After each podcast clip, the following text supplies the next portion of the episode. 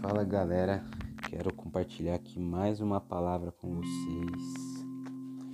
Em Marcos capítulo 8, versículo 1 vai falar da segunda multiplicação de pães e peixes. No versículo 1, naqueles dias, quando outra vez se reuniu grande multidão e não tendo o que comer, Jesus chamou os discípulos, os discípulos e lhes disse: Tenho compaixão desta gente, porque já faz três dias que eles estão comigo e não têm o que comer.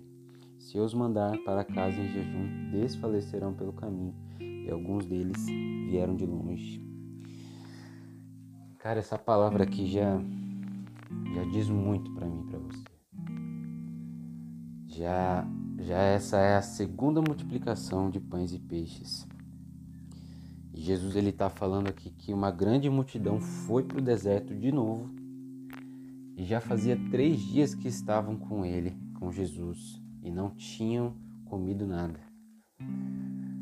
E o que eu quero falar com você aqui é o que, que Jesus tinha para essa multidão ir pela segunda vez para o deserto e passar três dias sem comer para ouvir Jesus.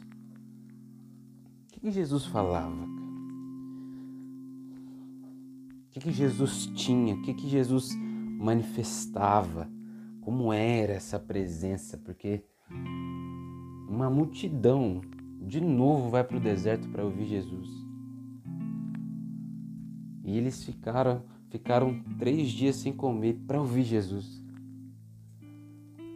Sabe, eu quero te chamar a atenção para isso.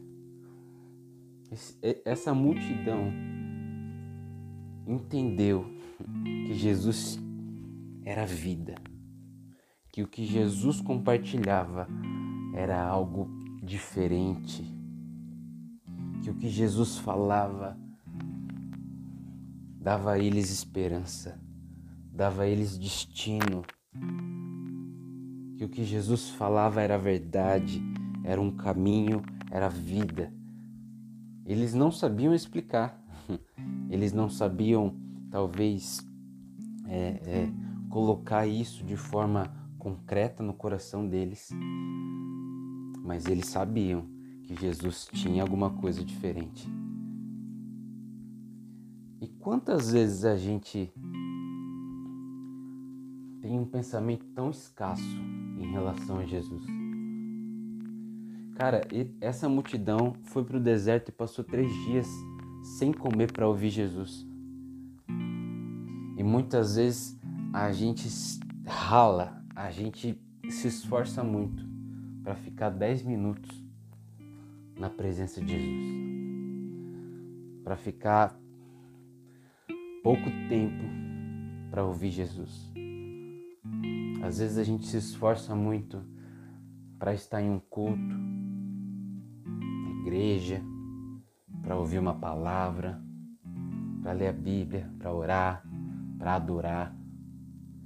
Enquanto essa multidão que nem tinha tanto conhecimento e discernimento de quem realmente Jesus era. Eles não tinham ali, pelo menos, é, é, a Bíblia não conta em detalhes, mas eles não tinham ali o conhecimento verdadeiro de que Jesus era o Filho de Deus. E ainda assim, mesmo sem nenhum conhecimento, mesmo sem nenhuma certeza no coração deles, eles decidiam pagar o preço que fosse necessário, ficar sem comer, ir para o deserto para ouvir Jesus. Que eu quero chamar a sua atenção é que às vezes a gente está negligenciando Jesus de forma muito escrachada. Às vezes a gente está muito no automático e a gente não para para ouvir Jesus. A gente não paga o preço para ouvir Jesus. A gente não se esforça para ouvir Jesus.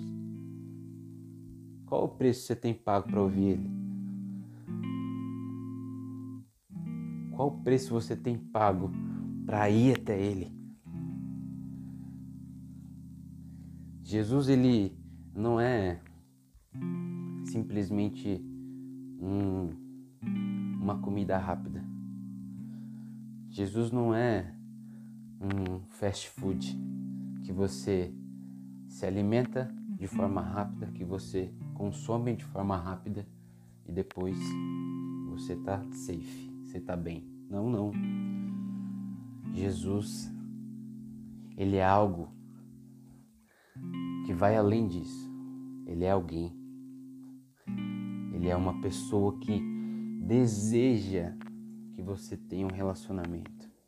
Deseja que você vá até ele, porque ele já pagou o preço para chegar até você. Essas, essa multidão aqui em Marcos, eles simplesmente fecharam os olhos, eles simplesmente colocaram de lado as necessidades físicas de alimento para ir até Jesus em um deserto, para ouvir Jesus, para receber algo, para para receber qualquer coisa de Jesus, para ouvir uma palavra que seja de Jesus. Eles estavam com fome de Jesus. Eles estavam com sede de Jesus. Muitas vezes o que a gente precisa é isso, é essa fome, é essa sede da presença, da palavra.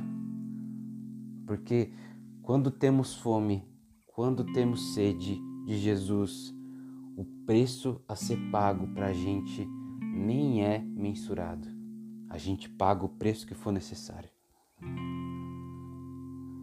Quando temos realmente a vontade genuína de se achegar até Jesus, de buscar Jesus, não há deserto que nos faça desistir. E não há fome que seja maior do que a fome da presença do Espírito Santo em. Eu quero que você entenda isso hoje. Não, não vamos conseguir ter um relacionamento com Jesus se estamos buscando Ele de forma muito superficial. Jesus não tem relacionamentos superficiais. Jesus tem relacionamentos profundos conosco. Esse é o desejo dele. Esse é o anseio de Deus para a nossa vida. Deus nos criou com esse anseio, com esse desejo de termos um relacionamento profundo com Ele. Mas nós precisamos pagar o preço que for necessário. Nós precisamos derramar nosso perfume caro em Jesus nós precisamos pagar esse preço, nós precisamos realmente romper as barreiras. Porque não há preço que você vá pagar que seja maior do que o preço da cruz. Então, tudo aquilo que a gente for fazer, tudo aquilo que a gente decidir romper para se achegar a Jesus, para conhecer mais de Jesus, para ouvir mais de Jesus é muito pequeno perto do que ele fez para estar disponível para você. Então, que hoje você entenda de forma profunda e verdadeira que se for necessário que você atravesse desertos, que se for necessário você fique sem comer três dias, mas que você possa ouvir Ele mais do que você ouve hoje, que você possa receber da presença dele mais do que você já recebeu hoje. Porque o preço que você vai pagar ainda é pouco, ainda não é nada perto do que ele fez. Eu quero finalizar com essa pergunta: qual preço você tem pago? Ou qual preço você está disposto a pagar para se achegar a Jesus, para conhecer mais de Jesus, para ouvir mais da Sua voz e da Sua palavra. Qual é o preço? Deus abençoe. Tamo junto.